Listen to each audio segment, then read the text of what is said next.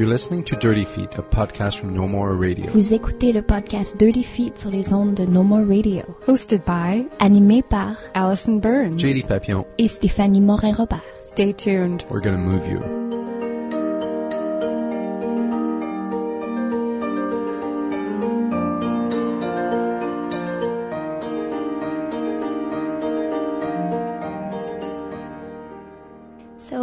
Our 53rd episode, we have Anne van den Broek uh, with us today. Uh, it's a great pleasure to have you with us. Thank you. Uh, she'll be talking about uh, the piece that will be, along with her other works, of course, but a piece that will be presented at Usine C uh, the 19th, 20th, and 21st of November. Uh, and the piece is called Côte de Lette. Thank you so much for being here. It's a pleasure. Um, can you maybe talk about uh, what brought you this far with dance? Where did you start? Maybe a little bit about your background, where you studied. Uh, When I was uh, around 11 years old, I started dancing in amateur school, following classes. And quite fast, I took all the disciplines, you know, like uh, African dance, electric boogie, it was called in that time, contemporary, it was one of the few contemporary classes in the amateur schools there. Anyway, a lot, of tap dance, uh, classical ballet, uh, everything. And it was quite clear that it was actually the only place I really felt I could express myself with my body and not with words.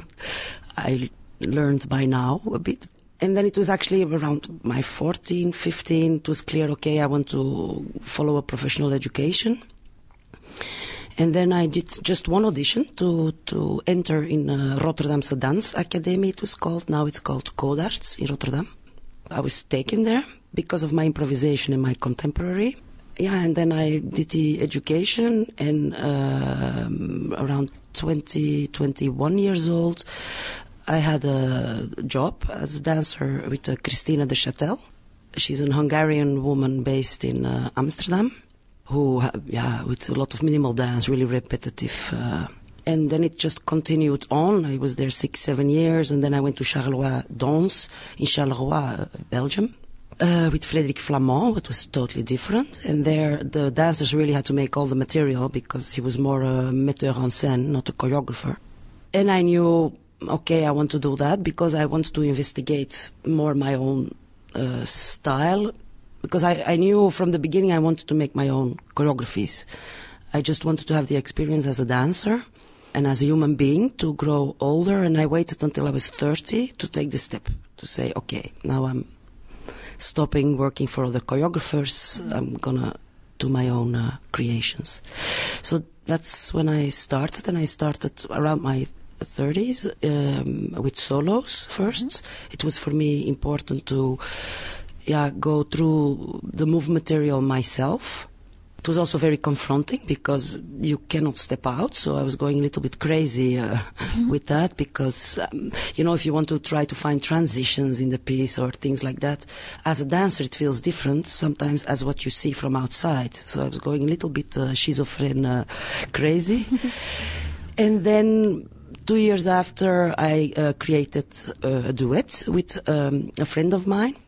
Belgian because I'm Belgian, eh? so she was from my city. It was also in my class in Rotterdam, and she came to live in Montreal. And I thought, okay, I would like to create uh, something on another body, also not only mine, but her constitution was totally different. Her physical, uh, her physique was totally different. She was very lyrical and linked more uh, legato, and I'm kind of compact and with a lot of accents and very earthy and yeah with that i challenged myself to also to to really put my material on a totally different body and what was the consequence about that? How is it looking? And from that moment on i decided to to make group pieces and to not dance anymore myself because i really it, it fascinated me to work with all these different body types but they really have to learn my way of moving uh, so it was uh, like that, and then all the pieces came. This latest piece, Côtelette, uh, you have some brackets in that title there. It's C-O, Yep. opening bracket, T-E, close, L-E-T-T-E. Can Yes. you explain that? Uh, I, I feel like titles are a window into the work. So what, what does that mean for you, is that, that punctuation? Yeah, it's um, well, Côtelette I created in 2007, eh, so it's not my latest piece. Uh, but the brackets in it, it's like a, I'm sure here it's the same. Uh, if you have the brackets not, if it's Côtelette, it's a piece of meat. And then the brackets are there. If you take it out, you have Colette, what is a female name, and also the name of the feminist writer of um, yeah Côtelette, uh, Colette. Yeah, this this there is always something double in in my work and in the titles and uh, in everything actually. So Is this concept a starting point that you then create with that in mind, or is it something that comes out of the work when you start physically and then no, the no, concept? it's I before I, I call it a, there's a title and then I of course I put between brackets uh, working title, but most of the time 99% it stays the same. And it's already because you have to of course also ask for subsidy and make a file and all these things. And it's like one and a half year up front in Belgium and in Holland uh, that you do that. And. Uh, it's yeah it stays quite the same also the theme the working method i'm going to use uh, more things are really staying the same as when i intentionally wrote it down Okay. of course there's an openness because you you start creating you're in the studio you're with the dancers and a lot of new things come up eh? but basically it's all there's also the title and for me it was Colette, eh, a woman, and then Côtelette, a piece of meat. But to have the, the the name and the personality of the woman, and at the same time the just the body, the piece of meat, and it can be yeah towards society and sexually, but it can also be just the fact of getting older and dying, and you're just a dead body. I mean, there's a lot uh, in it. And is this approach to to the body as as matter, as something that you're going to use as a choreographer, uh, much in the same way in visual arts that painters would use paint? Is it something that comes back often? The body as pure matter. Yes, yeah. I'm gonna skip for now the philosophical part, but if if I just uh, look at the working method that I developed autodidactically along the years, I mean, my work it starts from an emotional intention actually, and you have the basic emotions, uh, the basic emotional states: anger, uh, fear, lust, and desire, uh, sorrow, pain, joy, and so it's an emotional thing. I go into the studio with a video camera on my own. I have uh, some improvisational ta- tasks, very limited. I start improvising, improvising, improvising. But then, after that, I step out and I'm looking at the video together with my dancers as to a human body that has no emotions, while the move material starts from the emotions. And so it's also very double. So in that, that part of the process, it's literally what is she doing? Her finger is going there, her eyes are going there. It's it's like that. It's really pure looking from the outside then. And then it's sometimes really copying what I'm doing at certain moments and at the same time it, it alternates the whole time. At the same time, they have to go through this emotional state themselves to get to material. Yeah, it's double the whole time. That's what I mean. Everything is double. And when it comes to dancers, do you feel that when they reproduce what they see on stage, when they put it inside of their bodies, do they do they usually find that emotional genesis of the movement uh, just by going through the movement? Do do they feel it emerge out of the movement, or do you have to discuss with them the emotional aspects that led to the movement in the first place? Yeah, before that they look at the video anyway. What is also always uh, now I'm used to it more, but for me it's a very private thing. That's why I want to do it alone in the studio, like also for Côtelette. If you saw me improvising, those tapes are uh, sealed and secret.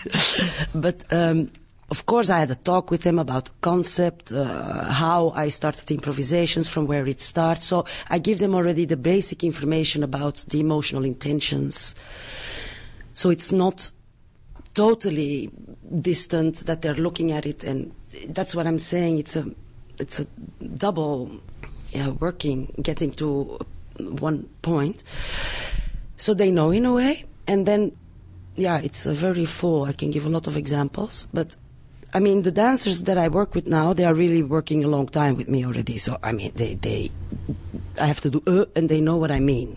And they found this balance of this emotional state and at the same time executing a rhythmical form with that emotional state. So they are in an emotional state, but then there's so much information coming of counts and rhythm and millimetered spacing and uh, so many details. Now they, they can really have this homogeneous, this, yeah, everything in at the same time.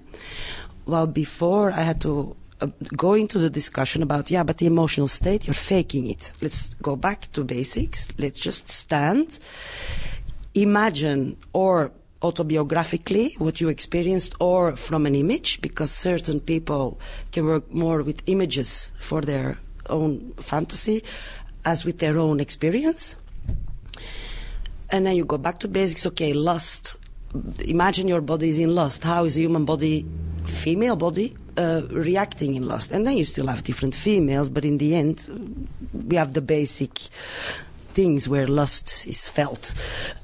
So then I go back to get it simple because the easiest thing is that they start reproducing an image of, you know, like very theatrical. Oh, this is lust, but I see immediately it's not coming from your core. You're, you're acting the last. I mean, theatrically acting. So yeah, we have a lot of those discussions and talks and research about sometimes one hand that has to move and how is it moving and it's oh, and then it goes yeah, it can be hours on one little thing, and other days uh, there's I'm going so fast with so much information. It's also again two paths uh, that I'm switching on. So Côtelette is actually, um, as you mentioned, a piece that was created in 2007.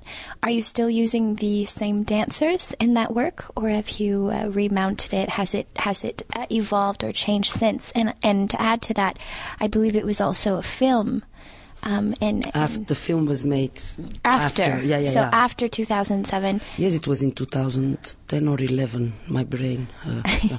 and yes i'm interested um, on the, the people who've been involved in that project and how's that changed going from stage to film and then back to the stage the people who are dancing it, it's um, originally it's uh, Cecilia Moisio. She's the blonde Finnish uh, dancer, uh, Judith Ruiz Onandi, she's Spanish, and Theodosia Stati, she was Greek.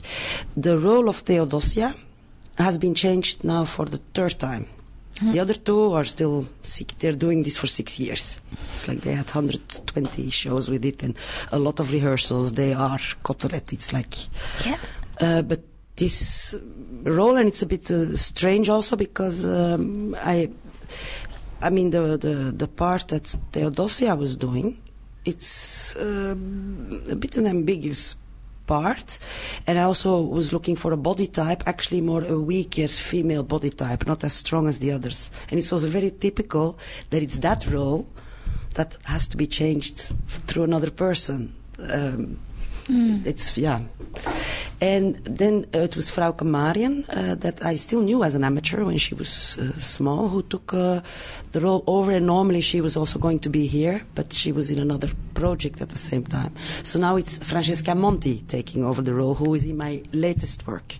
Also, voila. And for this, it's all the same. Yeah. And then going to the movie, mm-hmm.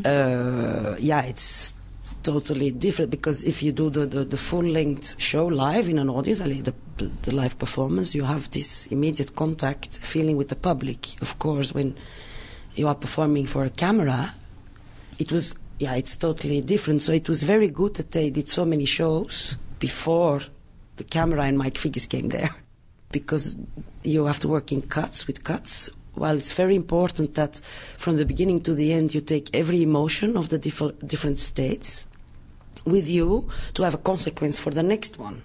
Mm. And uh, for that, also during filming, I said to Mike, I said, we have to do, because it's three big parts in Côtelette. For me, you have a kind of intro part where I r- literally, very dry, um, um, given information about different invisible islands, and every island has another emotional state, and the dancers really walk like a robot to that island, get into the state, go in a little crescendo, and then cut it off and go to the next island. Mm. So it's the intro of the whole base of, of the emotional states. The middle part is the pink part, it's the euphoric part, it's the, yeah, losing yourself or wanting to lose yourself part. And then the last part is actually a mix of everything, it's more the desperate part. Mm-hmm. It's like three big parts.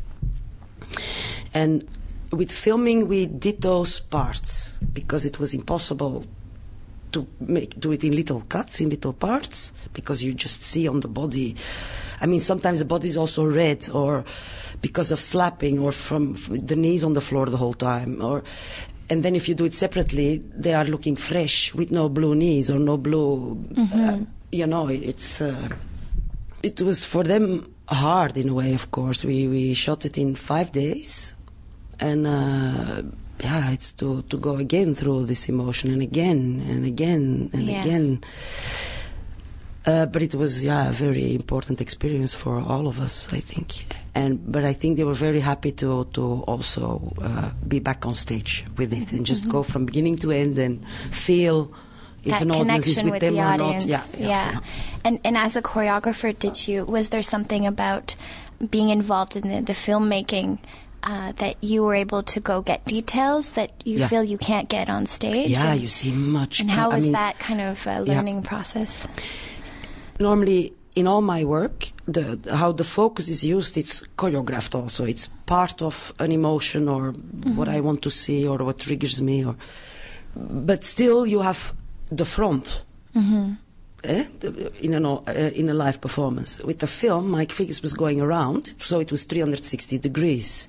So even although you're aware of how you use your focus from the moment you turn around, you're aware that normally you're projecting something with your back to the audience. But now they were aware of that, and the camera was suddenly there.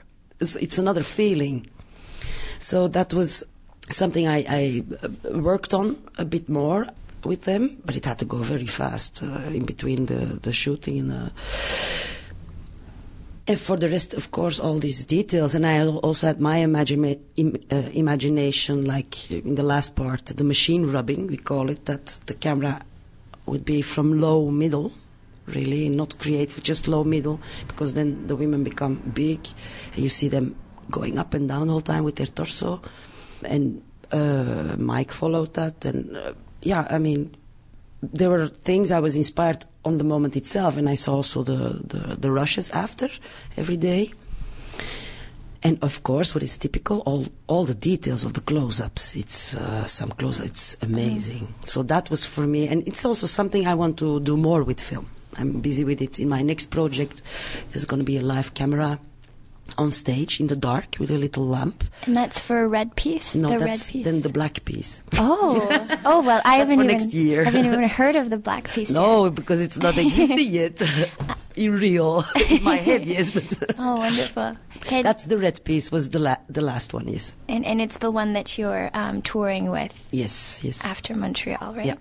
And maybe can you talk a bit about the red piece? I um, I guess we we won't have the pleasure of seeing it yet here in Montreal, but um, I am really interested in the whether the process is, is something that's can, carrying on in your work of this overlaying and working with uh, Yeah, emotions and uh, desires. There's a lot of uh, Yeah. I have to talk then a bit about those last 12 years and the place of Côtelette in it. And like I said, it's autodidactically that I went through things. And along the way, when I was reading more also about Stanislavski method and Grotowski method and things like that, I was like, oh, but I'm doing a bit of this and I'm doing a bit of that. What is this? What is this?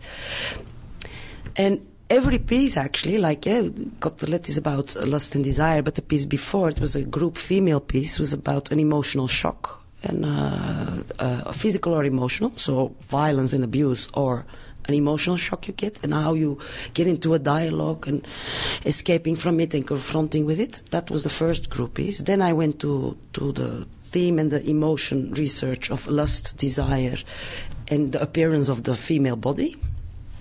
Then I went uh, uh, especially to non-comprehensible human behavior uh, together with mental isolation and the, the pain that a loved person feels when you have no contact with somebody. and uh, it was also uh, about the, the, my brother died then.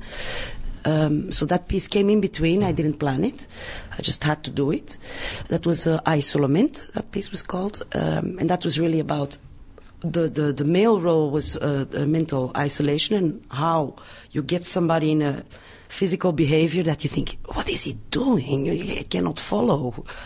And then the female part was the, the, the paying part and the, also the uh, admiring part and, and, a lot of love, but at the same time, pain of uh, losing that person, mentally and then later physically.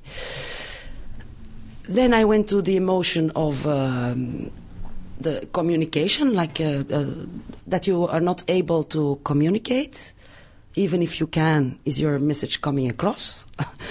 and um, being trapped in a body you hate, and it was also about gender. And that piece was called "We Solo Men." It's a group piece with a ceiling full of microphones.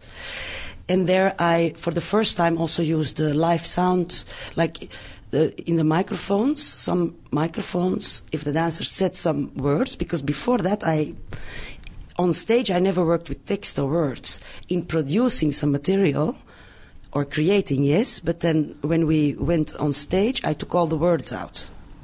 So that the, the mimic of communicating was still there.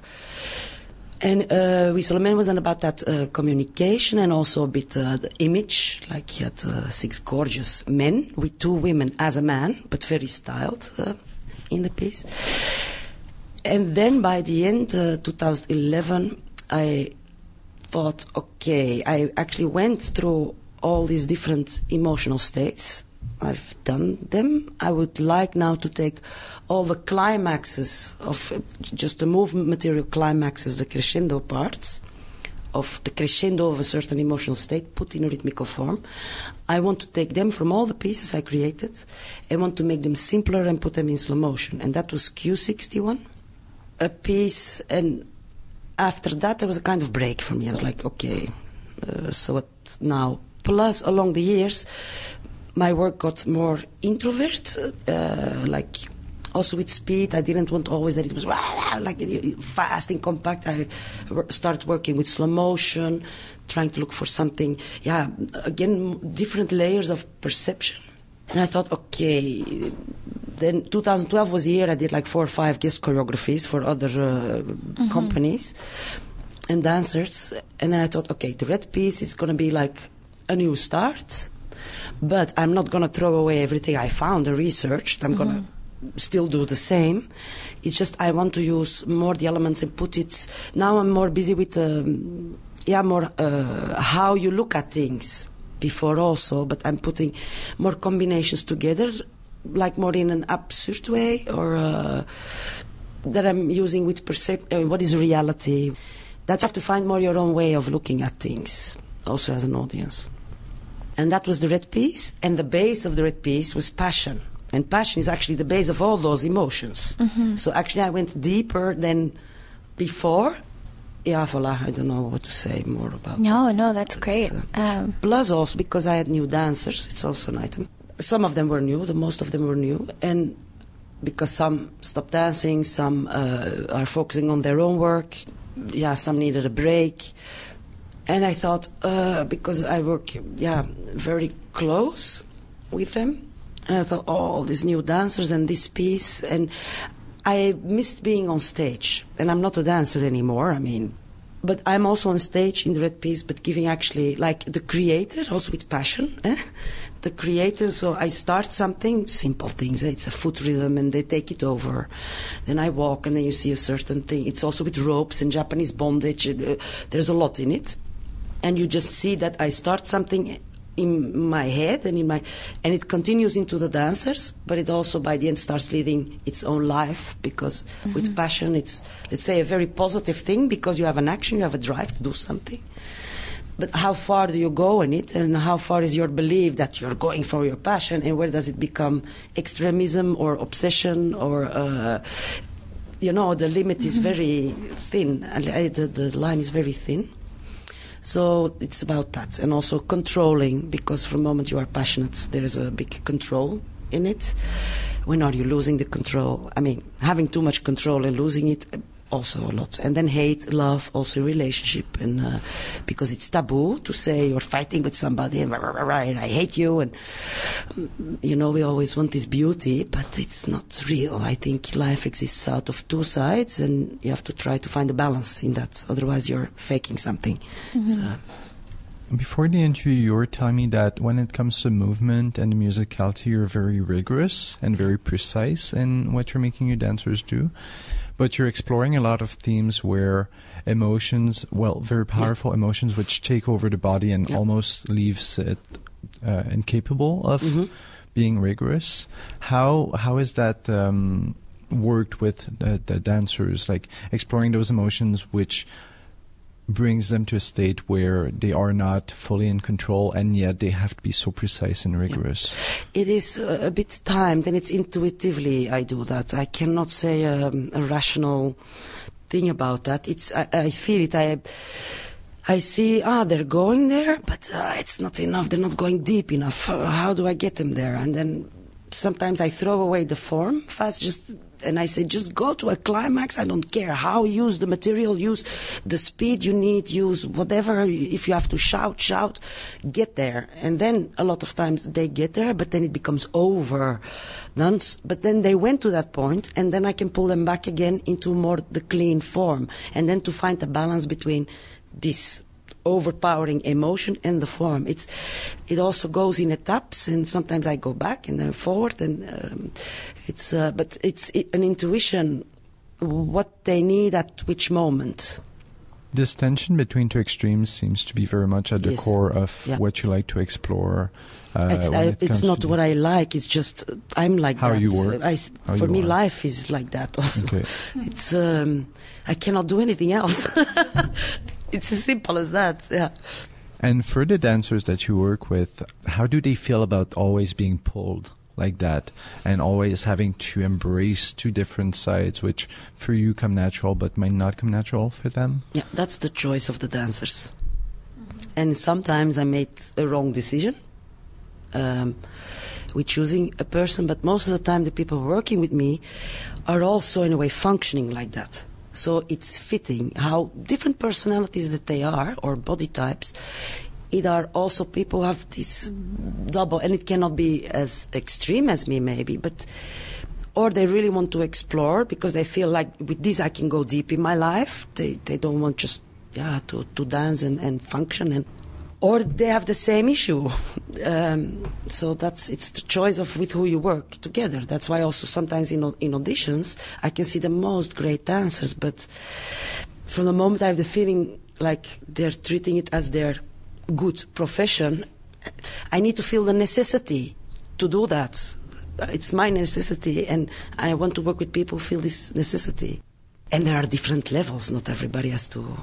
So it's first of all that, and then further on, don't forget it can sound extreme, but don't forget we are in a safe space, normally if we work together. So you feel also things. If I feel, or they also feel it from me, I'm more vulnerable that day, or I'm more. You you feel and you work with each other. You know, there is not a, a law like, and now I want you to go far, whatever. It's it's really in a human way. Like you grow together.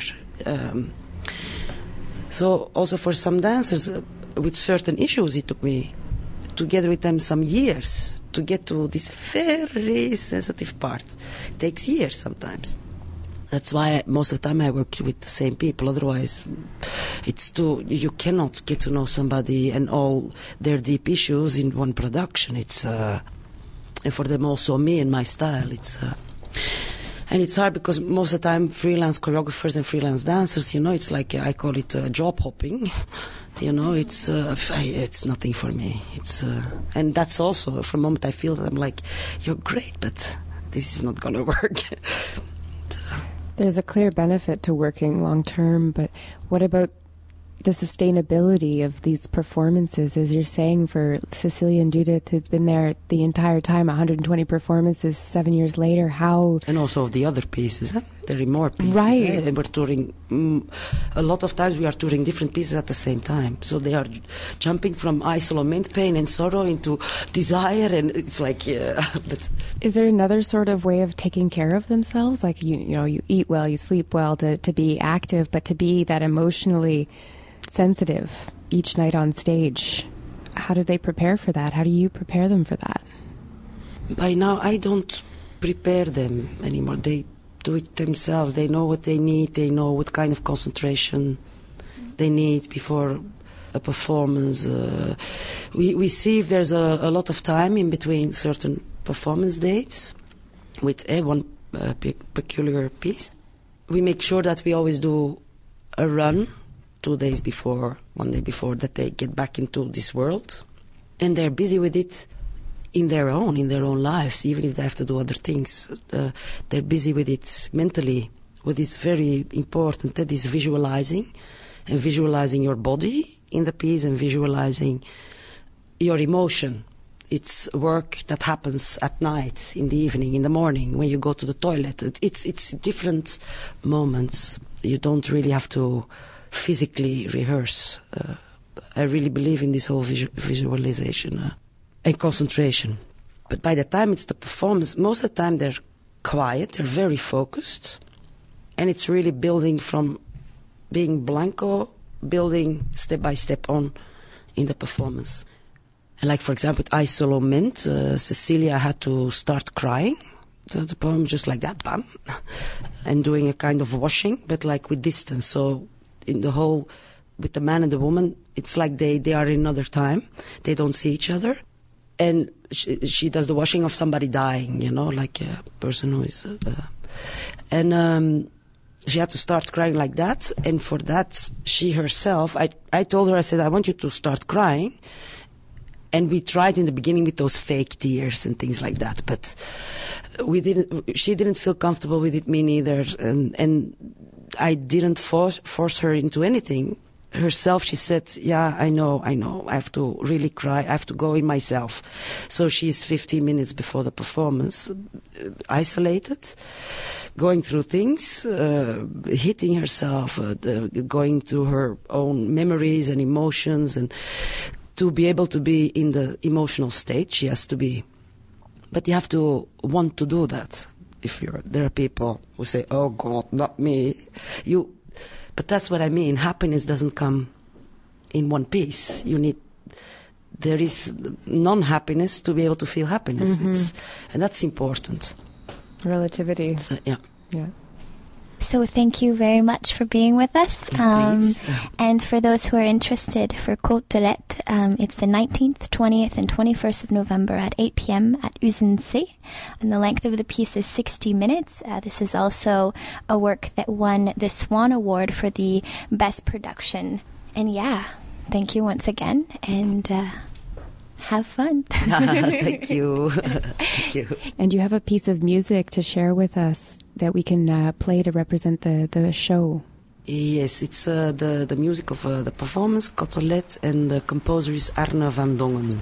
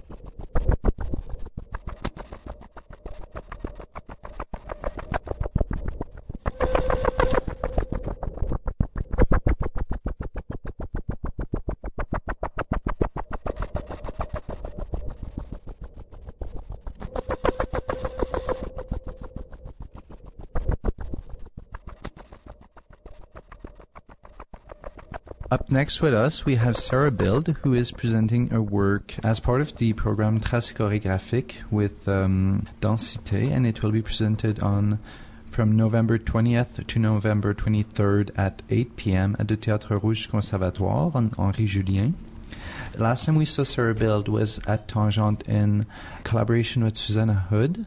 So she's coming to present this time as the choreographer in collaboration with her uh, three dancers, Sarah Henley, Alexandre Parenteau, and Isabelle Poirier. And the, pl- the piece is called Plus Vrai. So, hi, Sarah, how are you doing today? Very well, thanks. Good. Uh, so, first of all, for the audience members, our listeners who might not know you, could you tell us a bit about your background, where you studied, Mhm. uh, what brought you into choreography, just Okay. general overview?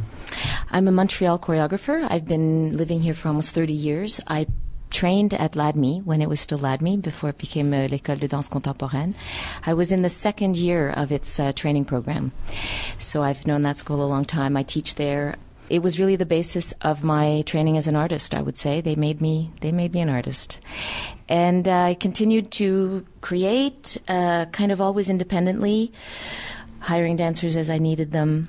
Um, I founded a company, Bild Dance, in '96 uh, when I went to Romania to work with a company there, and I decided to come back and continue that creation with the Prague trilogy.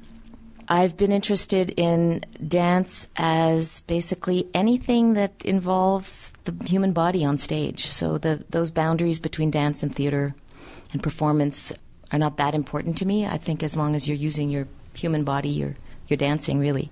I like the idea of really opening up uh, the concept of dance.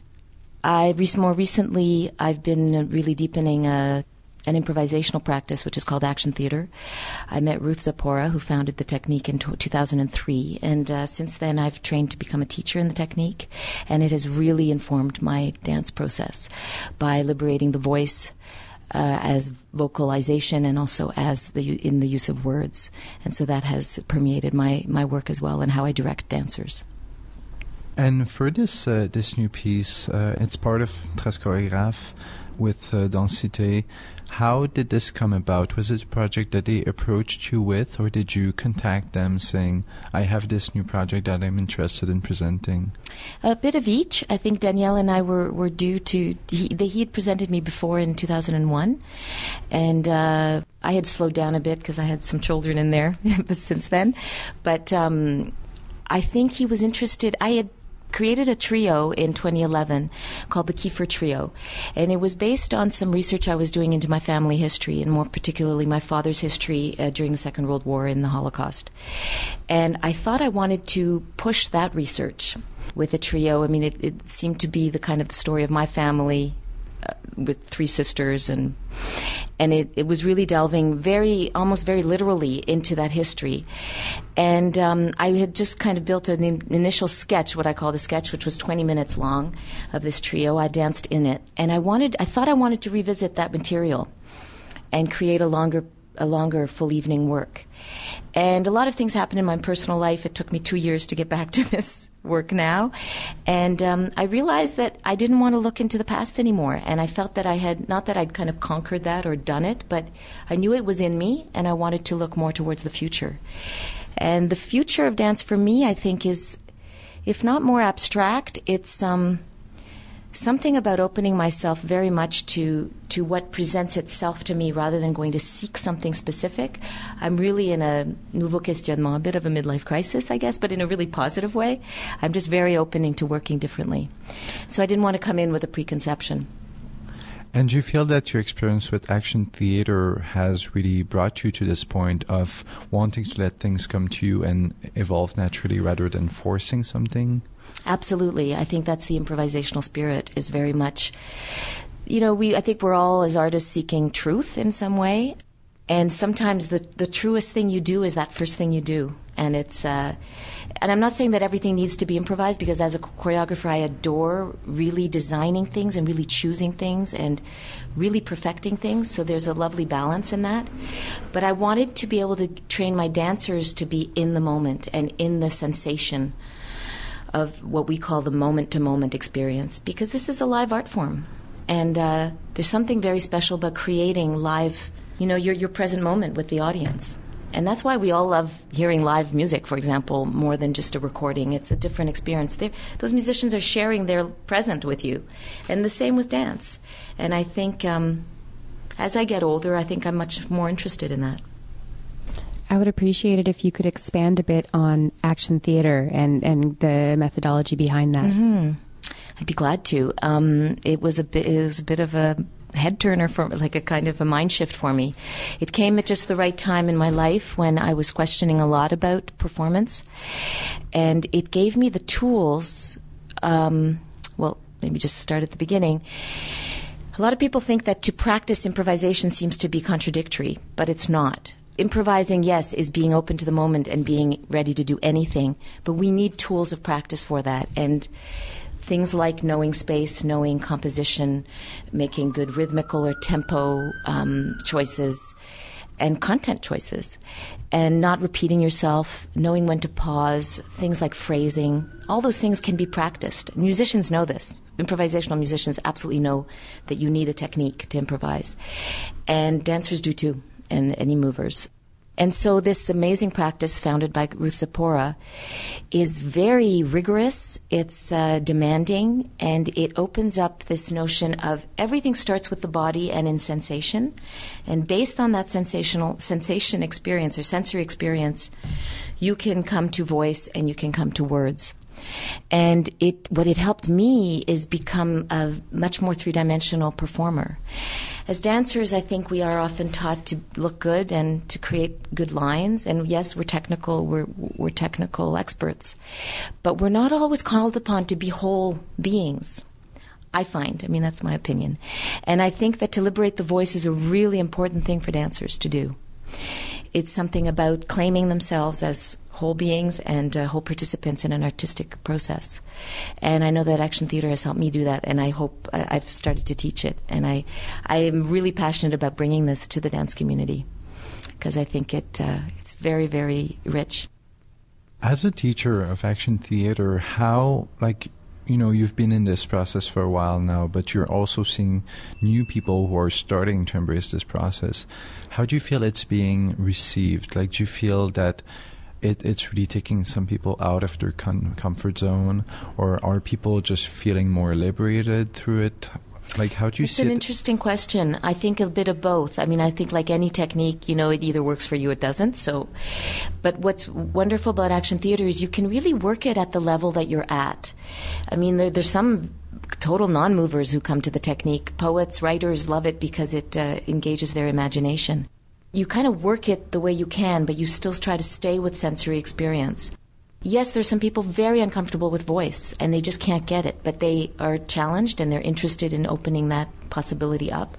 I was just teaching at UQAM last week, and there's some people very honest. Yep, voice is a real hand- handicap for me. It's a real, you know, and uh, but it's like anything, you need to practice it. I mean, I, I used to complain to my teacher because words used to really stump me.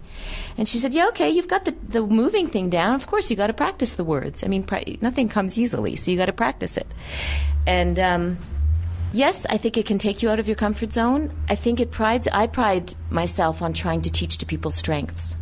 And I think that's a really important thing about the process. And like any improv practice, you know, you know what you do well, and sometimes we tend to go into those habits, and then we get tired of them, and we want to learn to do something else. And I think that's what's uh, really great about action theater is it can really open up your range. Are there guidelines involved on how to access your voice to, to even oh, begin? absolutely. Okay. Absolutely. There's a lot of it's tapping into the breath and it's about sometimes matching movement. You know, you become we call talk about sounder mover, so you're the own you're your sounder to your own movement. It all can be very abstract and then it can be very concrete. We work things like isolating uh, speech from gesture so that you only speak when you don't move. I mean, you can't see it on the radio, but anyway, there's some wonderful exercises. It's all very playful. It's really fun. For those listening and maybe interested, because um, I'm definitely interested and it's something I'm starting to work on, is, is using the voice a lot more. Um, where can we get this kind of training and, and where could we follow one of your classes? Well, I'm really proud to say I'm going to start a, a regular class at La Poile in, in January. I'm going to probably start with a weekend intensive and then continue within a class, uh, a weekly class. So we've talked about it as a developmental tool for dancers, but it is also something that you use as part of your choreography. Mm-hmm. And as a choreographic tool, how do you approach it differently from when you give classes? How do you use it to make those choices as a choreographer that you're talking about, but while embracing this openness also? That's interesting. I think one of the key things I use in directing my dancers is I talk about specificity of movement. So something that we we do in action theater that is really uh, helpful is to, to break our habits justement is to think about when you're when you're moving in some kind of fluid fashion it's like okay well what's grabbing my interest here? Oh my wrists all of a sudden are really interesting to me. And so we go into the wrists and we bring our attention to a specific part of the body rather than always moving in some kind of generalized fashion and we'll move our attention from different parts our, of our body to become specific to make specific choices and there's something very useful in creating movement that way but also in directing dancers to be specific. Because dancers get so good. I mean, that's what's so great about dancers, and I respect so much, is we become really perfected in doing things, and then it almost becomes second nature, and we don't think about it. And to put your attention somewhere draws the attention of the audience to that place, and it can make things look really particular and interesting. And the other thing that's really great is for a dancer to stay really fascinated with what they're do- with what they're doing. And sometimes when they become really good, it becomes kind of routine, and they're not that fascinated with it. And I really believe, as a performer, if you stay, fa- stay fascinated with what you're doing, the audience will be too. So that's one of the ways in how I direct my dancers. I would say maybe there's a more dramatic element too that I've started bringing into my choreographic work, uh, kind of more expressive, expressionistic, and that comes from improvising that way. You know, we allow for shouting, we allow for whispering, we allow for all that kind of nuance. Are there moments in the performance that's coming up at uh, Théâtre Rouge, uh, Plus Vrai, are there moments that there uh, is space for improvisation or because I know that there's a balance of you really enjoying using improvisation as a tool and also using it as a, a as a performance method, um, but also being very particular in detail and in as a choreographer. So, uh, where do you find that balance? And so that yeah, absolutely. Um, well, I'm actually also doing a solo, and that's a structured improv, very structured improv. But I will be improvising in some of that. Um, but in the trio, I devised a very yes, very clear structure, and inside that. I've asked the, the dancers to do what we call implosion and explosion of the dance phrase. And so at any moment, we all we always know where they're going to be when, and that's an agreement. But inside that, they can interpret how they might want to stretch the movement or compress it. Bring it really far inward, and when do they really want to play with it and expand it? And we use that in how we built the piece as well. So I think they would say, yes, they have quite a bit of room to move. This sounds so expansive, both your concept and the way that you're working the choreography. How does it stay cohesive, or is it cohesive? I think that's where the structure pulls it all together. It's so interesting you say that because during the process, when we were really blowing it wide open, we would do a half an hour of the piece the way it was, and then I would let them do a whole half hour of revisiting the first version but living it their own in their own space, in their own field, like as I say, super imploded, minimalist, or super exploded. And it was amazing what happened. Some of the rencontres were really different. Some of the timing was different, but there was a kind of a there was a coherence to it. But now, slow, so so we have all that baggage and that uh, ex- experience, and now we've brought it into the theater, and it's it, I would say it's very set. I don't want to suggest that it's wide open. But I think the dancers, it would be great to ask them, but I think they feel they've got room. Talking about the dancers, you have some pretty fantastic uh, mm. performers uh, collaborating with you here. You have Sarah Hanley, Alexandre Parenteau, Isabelle Poirier. Um, and one thing that I would use to describe all three performers is that they have they they have a lot of sensibility, sensitivity when they in when they perform. Um, is that part of why you went to choose them? Absolutely. Interestingly, I know them at all three different levels. Isabelle is a, a, kind of contemporary of mine. We went to school almost at the same time. I adore her maturity, and we've worked together before. Sarah Hanley, I know a bit less, but I was her teacher at LADMI, and uh, I I just uh, adore her presence. Uh, she's so so uh, engaged on stage. This is a first uh, working uh, relationship with Alex, and I chose him, yes, for his clarity of being and his uh, physical clarity, and he's also a, just amazing mover and a great problem solver. He's a good partner. He's a good lifter. Uh, all those great things. It's been a really wonderful experience to get them to stay in that sensory place and not to go into there because they're such professionals. They can really turn on the flash if they want to, but I'm not into flash. So it's always about just staying really true, really in the moment. And that's been really great. One of the things that is interesting about your approach to voice is that uh, whereas we often see it as this almost theatrical tool, uh, your approach to voice is a bit different. It's not so much about reading a text that will create this narrative or that will point to what you're trying to say with the piece, but your approach to voice is a bit different than that. Could you explain to us a bit how you approach the use of voice Mm-hmm. and of words that might not exactly fit in the more theatrical approaches we see nowadays? Yeah. Well, again, because I think I'm using voice as a physical action. It's it's about how it comes and informs your physical pres- presence. And so, for example, there are some tableaux where two dancers are just whispering to each other, and it's just a lovely accompaniment in a way. What it does is it creates this intimacy in them, and an intimacy between them.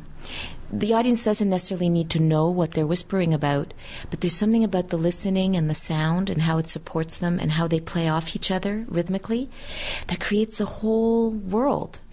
And it's very um, it's tender and it's and it allows us to kind of read what we want onto it rather than actually need to understand the meaning of anything. And then uh, quite uh, in contrast, there's a scene where they all three dancers are moving and working their way up to full on rants. And again, those rants I've left left them wide open. Some of them are more comfortable with that than others, but wide open. I don't care what you rant about; it's just got to become a rant. And again, doesn't matter what the content is, but we feel the surge of anger. We can all uh, identify. And again, it doesn't matter about meaning. You know, the, this is what I find is interesting. Is I think kind of like you know you get a lot from watching some maybe a film without subtitles. if you don't understand the language, you can pick up a lot from voice, and it's a universal how human beings use their voices. And so I use it almost more mus- musically in some ways. So then, how does the voice of your performers interact with uh, with your composer's work? Mm, that's really interesting.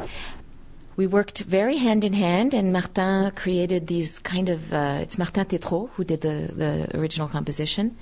He created what we call these well, kind of soundscapes that come some sometimes come in and really fill the space and then can recede, almost like a hum, something that kind of holds the space, but um, the dancers' voices modulate inside that. It's a it's a very close relationship between the music and the the voices. Is it set the music, or does he interact with them? No, no, it's set. Okay. Yeah, it's already made. Looking at the postcard here, there's a very strong visual and also the teaser for, for the piece as well.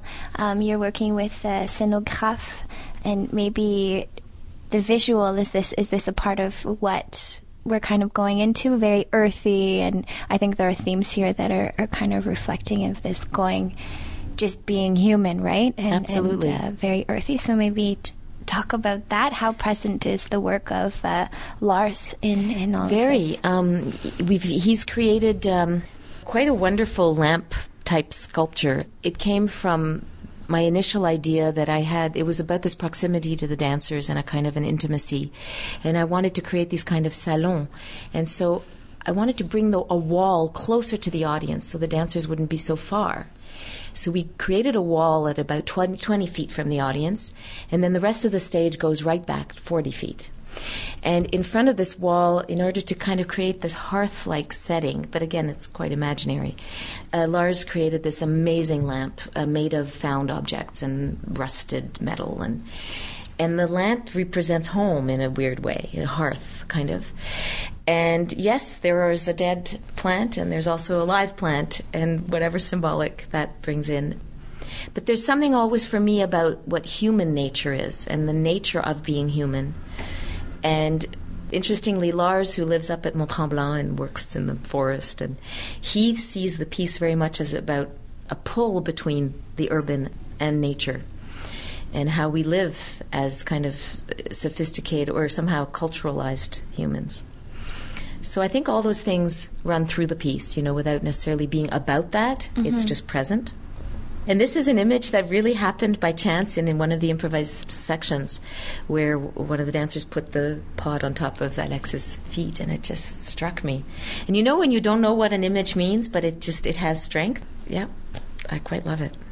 And so we've been talking about the performance of your dancers, but you also mentioned that you'll be doing a solo. Yes. Is the solo part of Plus or is it something that is uh, complementary to to the piece? I think it's quite complementary. It's not part of it, but because I um, I work very intuitively, and uh, my my new solo diptych is very much in the same world. It's been created within the same six months my being is still involved in plus vrai. And yes, I think there's my approach to space and time that's involved.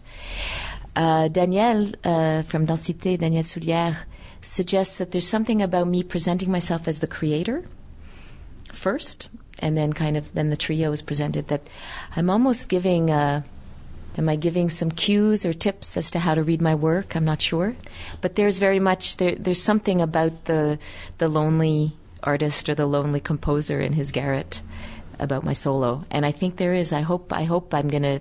I hope it'll help to maybe understand what's coming. Was this solo created before, after? After. Okay. Yeah. And did you have in mind all of the themes that you explored for Plus Vrai? Or was it something that you had something new in mind and it evolved and it just ended up being placed? Yes. With that, okay. But I think, as I say, because Plus Vrai is in my bones right now, Mhm. it, it's in my the, the solo as well. And it's the first time that you're doing a solo since uh, it's the first time you're doing a solo then in a for long a while. time. Yeah. How how are you approaching that? How does it feel to go back on stage by yourself, present something of yours but dancing in it? It's um it's really interesting.